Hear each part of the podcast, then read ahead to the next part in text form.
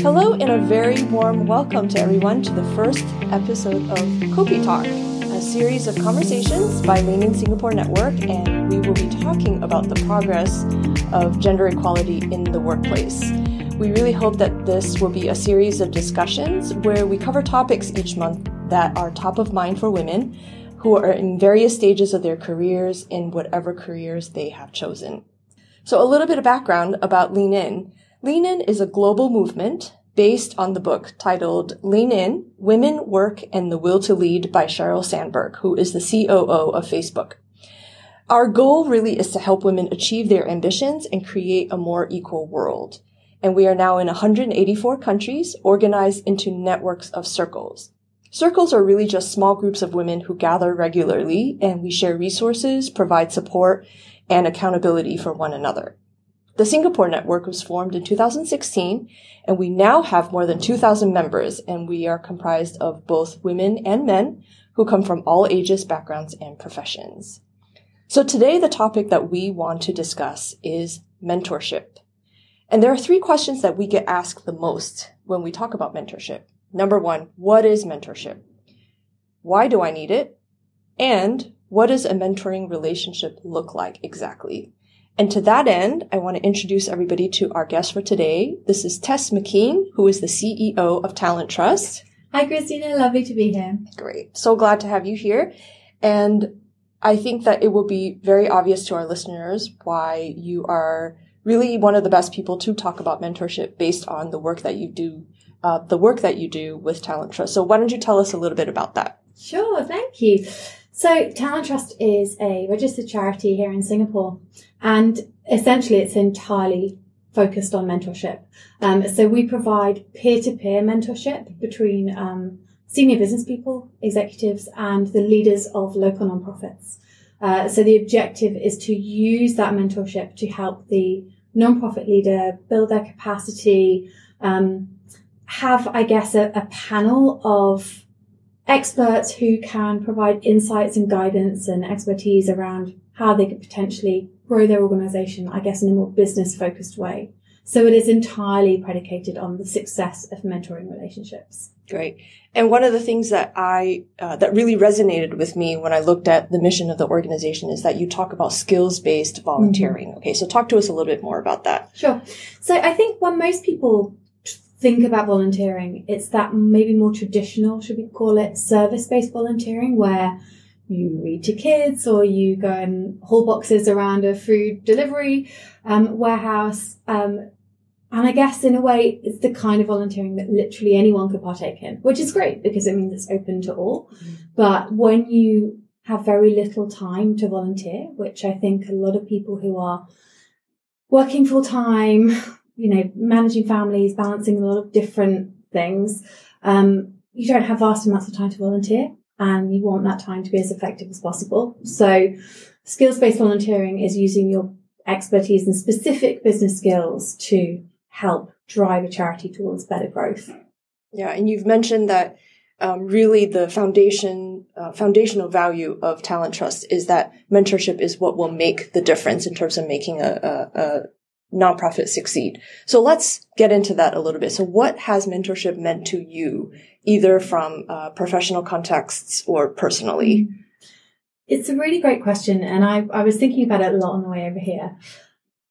For me, mentorship started at a really young age in a very, very informal way. And it's almost, um, you know, when I think about my first ever mentors, I think about my role models within my family. So I've got, um, a cousin and his mother, my aunt, who have always been very, um, driven and passionate about the nonprofit sector. And I think as a young child, I asked them a lot of questions. They provided a lot of insights that really helped to shape my vision for myself in the future. Um, so from that very early age, for me, mentorship was having someone who is far better experienced than me, yeah. Answering my questions and, and providing guidance and insights. And that really is how mentorship has shown up for me as an adult. It's not been something I've necessarily proactively sought. But as I've been open and honest about my interests and my vulnerabilities and my challenges, people who have been willing to listen have stepped forward and offered me incredibly invaluable and sage insights and advice based on the benefit of their experience. I think it's interesting that you say that because I think I started out in a similar way in that I, when I was a late teen, probably around 15 or 16 years old, was when I had the first exposure to um, an older lady who uh, was a lecturer in social work, but she had very sort of defined, very well informed opinions about social justice. And I think that that really laid down a foundation for me in terms of thinking about the world in a different way. And that the more that I had contact with her, and it wasn't um, a relationship that had any labels of mentor mentee. It really was just a relationship where I began to learn from her. I got to see her perspective and she got to speak into my life in terms of shaping my thoughts. Mm. And I think that that's, it's very similar to what you're yeah. talking about as well. So how does that then uh, how does that then um, translate into a professional context for you? Because you said you had not proactively sought out like a like a labeled or traditional um, sense of mentoring, but how does that play out in your professional life? Mm, yeah, I, I agree. I think that formal mentor label this might be a controversial thing to say, but can sometimes be the death of a great mentoring dynamic. Um, I, yeah, I was lucky enough that when I started this job, um, and when I started this job, I was deeply underqualified and underexperienced. Um, Let's be very honest yeah. with, yeah, our own experience. super, super honest. And I think, um, and I, I suspect this is something we will continue to talk about because vulnerability really is one of the keys to, to mentoring for me. Um, but I was very open and vulnerable about my challenges. And so the people who were um, actually two of the people who had interviewed me for, for my role, I think noticed my passion. Um, and that it was the passion in them that resonated with me and sparked and ignited my passion. Um, and saw that there was potential there, but that needed a bit of direction and shaping. And I think they both stepped forward proactively in quite informal ways. So one would say, you know, sounds like you've had a tough week. Should we go and grab a drink? And actually that mentoring dynamic really was shaped around more informal conversations that turned more and more formal as we got to know each other better and they could place a bit more structure, I guess, around the topics that we were discussing. And as we would meet more regularly, there would be themes that pulled over from week to week. Um, but it wasn't that I ever thought to myself, oh, I really need to go and find a mentor. I think I just was open with people who I thought could help mm-hmm. about what I needed help with. I think that that actually uh, rings true with sort of the, the, with the formal definition of mentorship. Really is a relationship that is formed with a focus on growth. So that happened mm-hmm. for you through the repeated um, building of the relationship, the mm-hmm. exposures that you had to these people, the exchange of advice, you're guiding you, um, even if it's not uh, structured in the beginning, it had turned into something that was beneficial for your growth, if Absolutely. I'm hearing correctly. Yeah. yeah. So what would you say to somebody who is maybe mildly skeptical about why they would need a mentor? I think it has to be an organic thing and you have to know that you need help and you have to be open to receiving that help. Um, I think when most of us leave university, no one ever says to you, by the way, this is what the business world is going to be like. Here is what your first job role should look like. You just kind of go through and stumble and find your way. Um, so I think, you know, as you get a bit further into your career, you start realizing what you don't know. Um, and that is the time for me to start thinking about, okay, there's someone who knows more than me who can provide some insight and guidance that will make things that little bit easier. Um, and actually, it doesn't have to be someone who is, you know, you don't have to start off with the CEO of the organization. You can start with someone who's literally a few years ahead of you and can say, oh yeah, when I did your role, this is what I found super helpful. Um, so it doesn't have to be this big formal, get the big name in your organization, get the most senior person in your organization. Just start with someone who knows a bit more than you and ask them for honest help and advice. Yeah, I think something that you said just now was is really important is that we don't know what we don't know. No.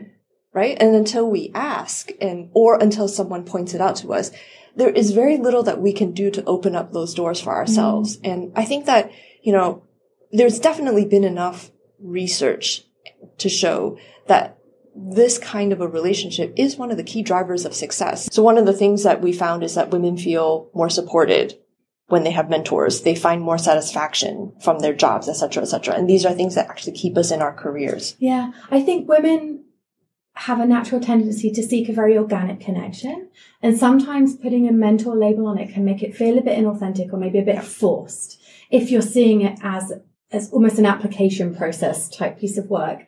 Um, what I think you see a lot of women thrive on is that natural spark of connection. And so a really nice way to start approaching mentorship is to, you know, identify a couple of people that you see succeeding, thriving in their roles, maybe ask them a few questions about how they got to where they were. And if you find that one of those women, one of those people, if you're talking to a man, um, if you find you have that natural chemistry and spark there, it seems much more likely that a natural mentorship will start to unfold. And in that sense, I think women can find mentorship dynamics that are much more authentic to them. A relationship like, like that. So a useful thing for everyone to know is that the leanin.org website actually has a lot of open source information. So there's a great deal of resources on the website that's available for anyone. Um, about a, a, really broad range of topics, everything from unconscious bias to um, statistics about um, you know the intersectionality um, that women face uh, when it comes to obstacles in their careers, etc. And one of the things that um, I found to be really useful is an article called Four Tips All Mentors and Mentees Should Know. So I really want to unpack these four ideas um, and talk about how that plays out both in your life, Tess, mm-hmm. and mine as well. And these are perspectives that are meant for both people who are interested in getting a mentor or those who are considering becoming a mentor, because I think that that's just as important to call out as well. Um, is that a lot of women don't realize that, hey, you are so well equipped to become a mentor. You have so much to offer and you don't need to be a senior leader in your company before you are ready to become a mentor. Mm-hmm. So let's talk about that a little bit. So I'm going to go through these four tips and we, let's okay. discuss it. Okay. So tip number one is consider the timing. So what I mean by that is for people who are considering becoming mentors, it really is just a matter of finding someone who is coming up behind you to mentor. It's as simple as that. There's no age requirement. There's no seniority requirement. And it really is never too early it's so much less intimidating to have someone who's just a couple of steps ahead of you give you some advice. And there's so much more commonality as well, because I mean, I'm not sure about you, Christina, but if you asked me what was going on in my career 10, 15 years ago, I'd probably really struggle to remember some key aspects. Um, but if you asked me what I was doing kind of five years ago, I may have something interesting to say. And, you know, there is so much more of a gulf between somebody who is at chief exec level and someone who is at entry level. So, I think it's it's actively a better way to begin to find somebody who is just, you know, if you're looking at mentoring a couple of steps below, we all see people on a daily basis in their roles who might be slightly struggling and you think, oh, I should just, I should just let them know about this. And yes. that would be really, really helpful. Absolutely. Um, if we start looking for more of those opportunities, especially with people that we have a personal rapport with, then again, you can get a really nice natural mentoring dynamic going. But it's it's funny um, what you say about people feeling underqualified. I'm staggered on a day to day basis at Talent Trust with how many women in particular who are very senior who say to me, oh, I just don't know what I've got to give. You know, I really don't know if, if I've got anything of value to share with, with nonprofits. And these are people who are objectively very experienced and I'm always amazed at our ability to undervalue our own skills. Yeah, they feel that weight of expectation that they have to almost practically teach someone. Actually, it doesn't need to be an overly thought out thing. It can just be, you look like you're struggling a bit, let me share some advice.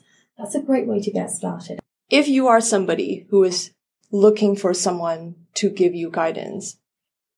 Possibly the worst thing to do is to rock up to the most senior person in your company, man or woman, who doesn't know your name, who you have really no natural interaction with that you've never met before, and ask, will you be my mentor? Mm-hmm. Because the answer is most likely no. Why is that? Well, because the question is why? Why do you want me to mentor you?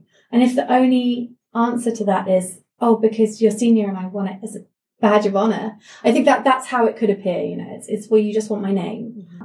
I think that there is something to be said about cultivating the relationship. You may very well meet somebody who is very senior, uh, who may end up taking an interest in you.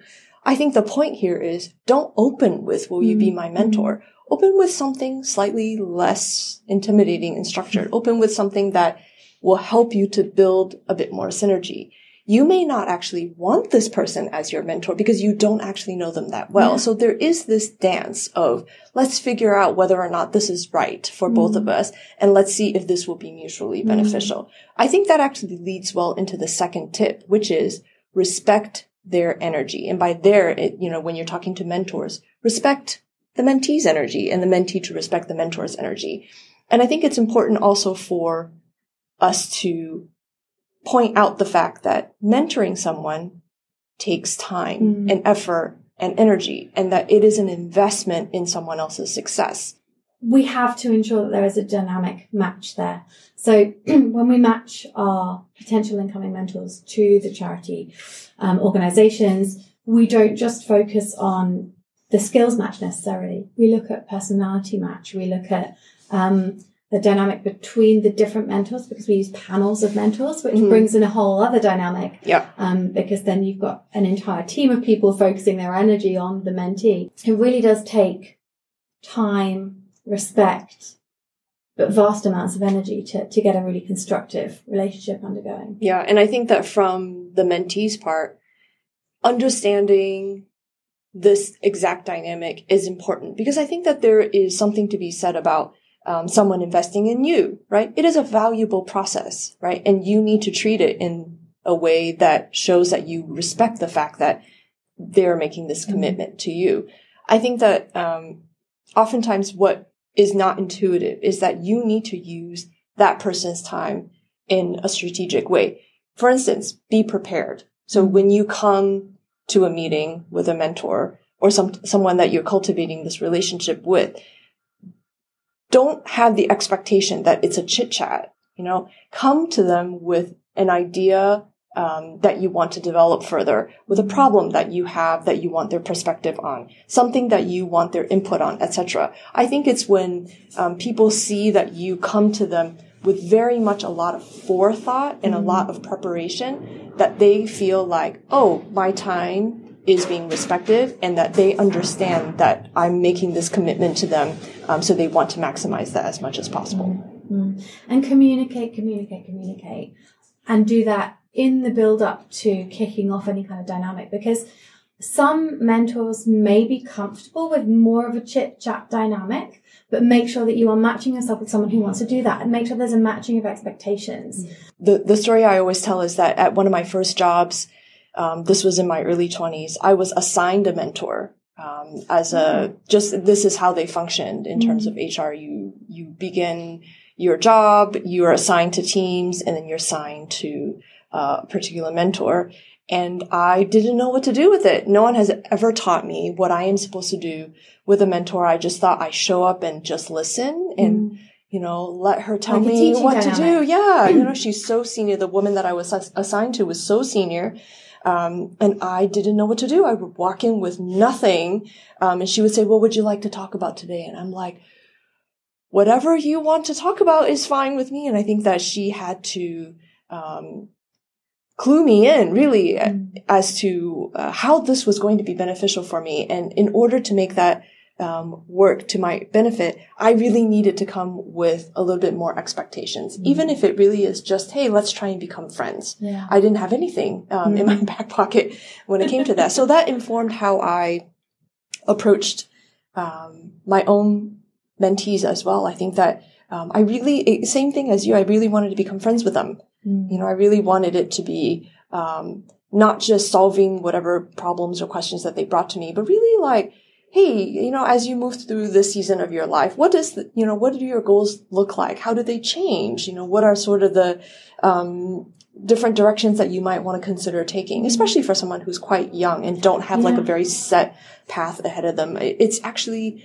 uh, really quite wonderful to be an observer and to be a um, advice giver in their mm-hmm. lives because it uh, is beneficial for the mentor as well. And I think that that's a, an important point to make, right? Yeah, absolutely. That that kind of intimacy that comes quite naturally in the end in, in a mentoring dynamic is incredible. And that, but we do also bring in people who are slightly more junior in their careers. And actually, the mentoring that we see happen from the younger guys to some of the older guys, bringing in completely different, fresh perspectives. Some of the most rewarding and dynamic conversations that happen are when perhaps somebody who's been in their career for a long time, even potentially a little bit institutionalized, mm-hmm. um, starts opening up about their own challenges at work. And actually, there's a fresh perspective that the mentee can bring um, that can actually sometimes unlock some really interesting potentials and solutions for the mentee, for the mentor as well. Reverse mentoring is a, is a massively, I think, under discussed part of this. Um, there is vast benefit for the mentor as well. Yeah, I really uh, want to explore that um, that particular thing that basically uh, we've been dancing around, which is the idea that like it's a relationship, right? What you're looking to do is to develop a relationship. And I think that this rolls really well into tip number three, which is to embrace feedback. There isn't uh, any sort of foundation to this relationship if advice or feedback is not given or if it is not taken seriously. Mm. Um, because what is this thing that we're doing if we are not giving honest input and if we're not willing to accept hard um, advice? Yeah. Right. Yeah. So tell us a little bit about how you've seen that play out because it's this is the nitty gritty of what you know, so beyond the pleasantries of meeting one another and I like you and you like me and let's spend time, etc., etc this is where sort of the rubber meets the road, especially in a pro- professional context, mm-hmm. right? So let's talk a little bit about feedback. Sure, right. I think um, it's the toughest part of the dynamic for sure, and you're right. We we do dance around it a lot, um, and it's actually one of the crucial reasons why you never want someone to just approach you and say, "Will you be my mentor?" From a um, from a standing start because what that implies is, for me, somebody wants, I guess, the CEO to essentially validate all of their opinions. And they're not looking for feedback. They're looking for a rubber stamp um, at their junior level in their career and to say, well, so and so, who's very senior, agrees with me. If that is the kind of relationship you're trying to forge through mentorship, it ain't going to go very far. Um, mentoring has to start, or menteeship has to start from a place of openness, vulnerability, willingness to learn. Why else are you talking to someone senior? If you already think you have the answers and you're not open to feedback. So let's move on to talk about the fourth tip, which is to personalize the mentorship process. Um, and I think one of the best tips that this article gives is that we don't stop at mentoring. We sponsor. And I want to make that really clear for those who are listening. I think the process uh, of moving from mentoring to sponsoring someone involves a process of advocacy. Okay. So instead of um, keeping the relationship sort of between the two of you, you take it out. You take it out into um, uh, the workplace where you maybe will suggest, you know, your mentee for opportunities. You introduce them to your own personal network. You um, put them forward for certain things. It may not just be for a job or for a promotion or to be staffed on a project, but there's other ways that someone can sponsor. And I think that that is when you move from um, mentorship to sponsorship. So let's talk about that a little bit. Advocacy is exactly the word that I would use for it because you essentially almost become an ambassador for that person. Um, by benefit of your experience, you tend to be moving in slightly more influential circles. You may have friends who are that much more senior in their businesses. Um, and you are then naturally able to recommend them as a, you know, as someone that you know intimately. And again, you know, once you've just advocacy as opposed to sponsorship or advocacy as a form of sponsorship, I think opens that up a lot because there's no necessarily structured way to advocate for someone. You, it's it's a constant ongoing state. Sponsorship for me, I think, oh God, okay, I need to introduce them to someone at this company. I need to get them a job. I need to put some, I don't know, money or funding behind one of the projects that they're doing. That, Right. that can feel quite intimidating, I think. Whereas thinking of sponsorship as a broader advocacy piece, you know, introduce them to a friend of yours that you think they might have a really great dynamic conversation with. Helping them to spark their creative side in business is a really great way to get started with that. I mean, what what are some of the kind of great sponsorships that you've had over the years that you felt have made the biggest impact on your life? I think exactly what you just said. Having someone say, Hey, I have a great person for you to talk to. Yeah. I feel like every connection that has come from that sentence has made a world of difference in my life. Hmm. Even if it's not immediately obvious in my professional life, the fact that someone thinks highly enough of you to say, I have a valued relationship that you can benefit from and I would like you to have that as well. To me, that is the ultimate form of endorsement. Mhm. So it isn't, here is a job opening. I know the hiring manager. Why don't I submit your CV? That might be the most obvious thing that comes to people's minds in terms of sponsorship or advocacy. But I think there is something to be said about someone vouching for you enough that they would want to share um, a personal connection or um, an idea with you even. So even if it's as we gain experience and influence and wider social networks and all of these really benefits of Mhm. becoming um, someone who's more senior in our professions, we have access to things that younger women simply don't, or women who uh, don't look or speak like us, or who don't have the same education level. And I think that there is a real opportunity to lift others. I think that that is you know, you, you have to be able to remember back to the challenges and the struggles that you overcame and try and make that easier for the next generation of women to overcome. Um, Well, Tess, thank you so much for having this conversation with me. I feel like I have learned a lot. Um, I really hope that our listeners have taken away some things that really will help them um, either in the process of becoming a mentor or looking for a mentor themselves, or if they're already in a mentoring relationship, how to make that a little bit better. So to wrap up, um, we want to give some final thoughts. Mentorship really is relational um, and not transactional Mhm. and that the building of trust really is needed in order for people to be vulnerable, to speak honestly about their challenges, to seek out advice, and um, to accept criticism and feedback. And also, I think we want to encourage people to think outside the box.